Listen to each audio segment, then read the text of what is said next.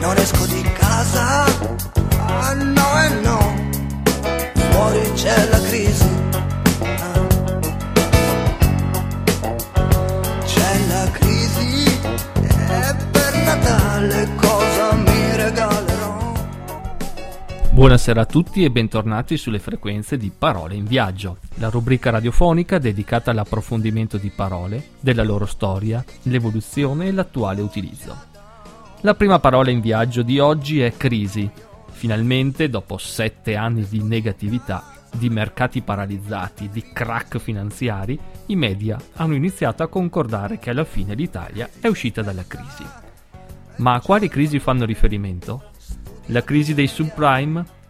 La crisi di Lehman Brothers? La conseguente crisi economica?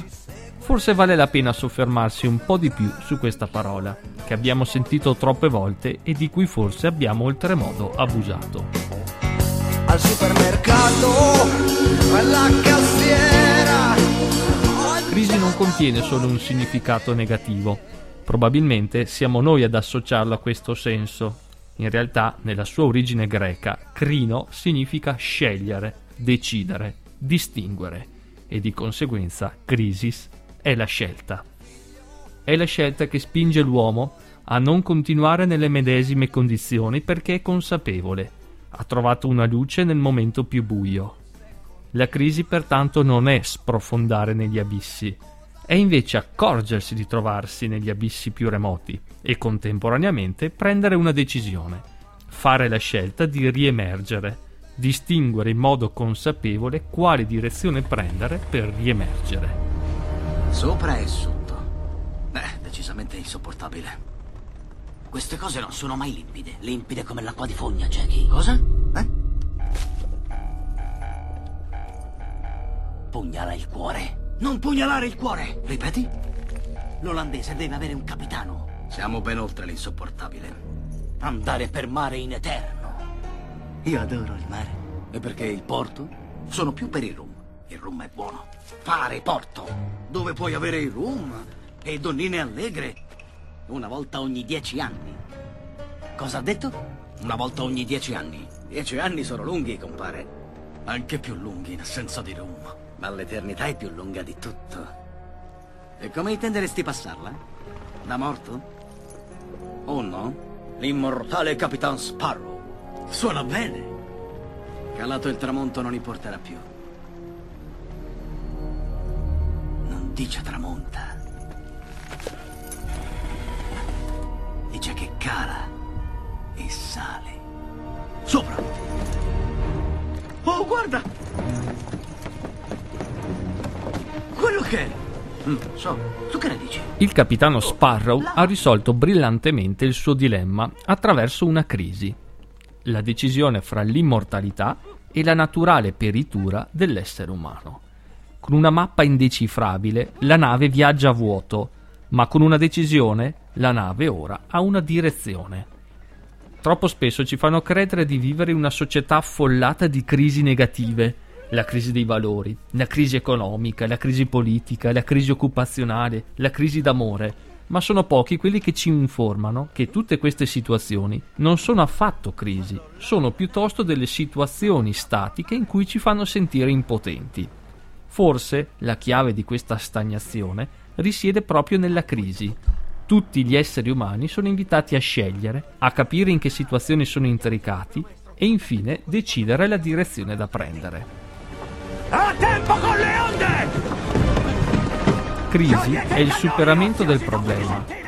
Crisi è la scelta che ognuno di noi è chiamato a compiere quando ci accorgiamo di essere in mare aperto e decidere quali vele spiegare per sfruttare il giusto vento.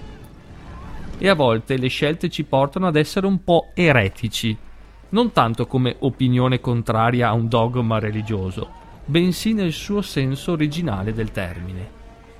Eresis è la scelta, è la volontà ad afferrare, a prendere, e di fronte a un problema diviene la decisione ad affrontarlo, prendere in mano la situazione per trovare una soluzione. Diciamo, pronunciamo, sentenziamo e dichiariamo che tu, Galileo suddetto, per le cose dedotte in processo e da te confessate come sopra, ti sei reso a questo santo ufficio veementemente sospetto d'eresia, cioè d'aver tenuto e creduto dottrina falsa e contraria alle sacre scritture, che il Sol sia centro della terra e che non si muova da oriente ad occidente, e che la terra si muova e che non sia centro del mondo, e che si possa tenere e difendere per probabile un'opinione dopo essere stata dichiarata e definita per contraria alla Sacra Scrittura. Questa forse è l'eresia più conosciuta in tutto il mondo, il momento in cui Galileo è stato messo di fronte ad una scelta difficile. Forse Galileo può definirsi un vero eretico, nel senso di aver deciso di continuare a vivere. Di fronte alla scelta tra la morte per un ideale o la vita per proteggere quegli ideali in segreto, è stato eretico e ha scelto di vivere. Ha scelto che non era il luogo né il tempo per rivoluzionare ciò che troppi dotti avevano incancrenito per lungo tempo. Il modo migliore per essere rivoluzionari a volte è rimanere in vita per approfondire ciò che altri, in tempi diversi e più adeguati, trasformeranno nella normalità. Un sinonimo di eretico potrebbe essere partigiano, ovvero tutti quelli che in tempi difficili hanno scelto una parte, la parte più rischiosa. Hanno scelto infatti di essere eretici.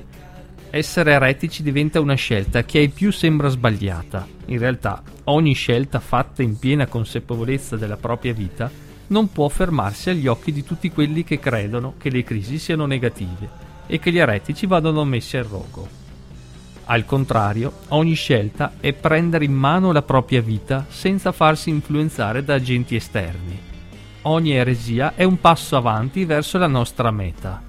E proprio in questo senso la parola crisi, in lingua cinese, è formata da due parti, Wei e Ji. La prima è il pericolo, la seconda è il momento cruciale, quando qualcosa cambia o comincia. Sta a noi scegliere se fermarsi al pericolo o intuire che qualcosa sta già cambiando. E con questo per oggi è tutto. Vi aspetto al prossimo appuntamento lunedì 21 settembre. Parole in viaggio, auguro una buona crisi a tutti e mi raccomando che porti una scelta eretica. Anche perché, come ci ricordano i Blue Vertigo, molto spesso una crisi è tutt'altro che folle, è un eccesso di lucidità. Molto spesso una crisi è tutt'altro che folle, un eccesso di lucidità. Sta finendo la crisi ogni volta che passa una crisi, resta qualche traccia.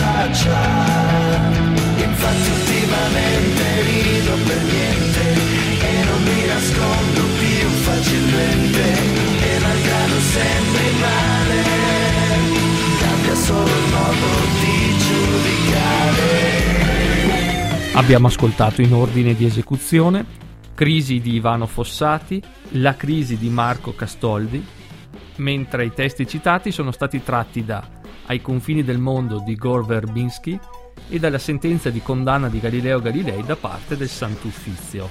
Tutte le opere coperte da diritto d'autore sono state eseguite per fini didattici e senza scopo di lucro, secondo la legge 633 del 1941. Volta che qualcosa non va